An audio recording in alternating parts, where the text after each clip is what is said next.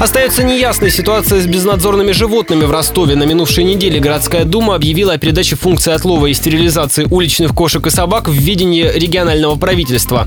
Однако в принятом документе только общие принципы отсутствует конкретика, утверждает президент Ростовского общества защиты животных Наталья Демичева. В законе вроде бы все написано, что должна быть специализированная организация, которая возьмет на себя вот эти вот работы, отлов, стерилизацию, возврат животных в среду обитания. Она будет проводить этот комплекс работ, который будет выставляться на тендер. Но с другой стороны, какой будет срок, какие животные будут подлежать, например, эвтаназии, а какие выпуску? Кто будет это определять?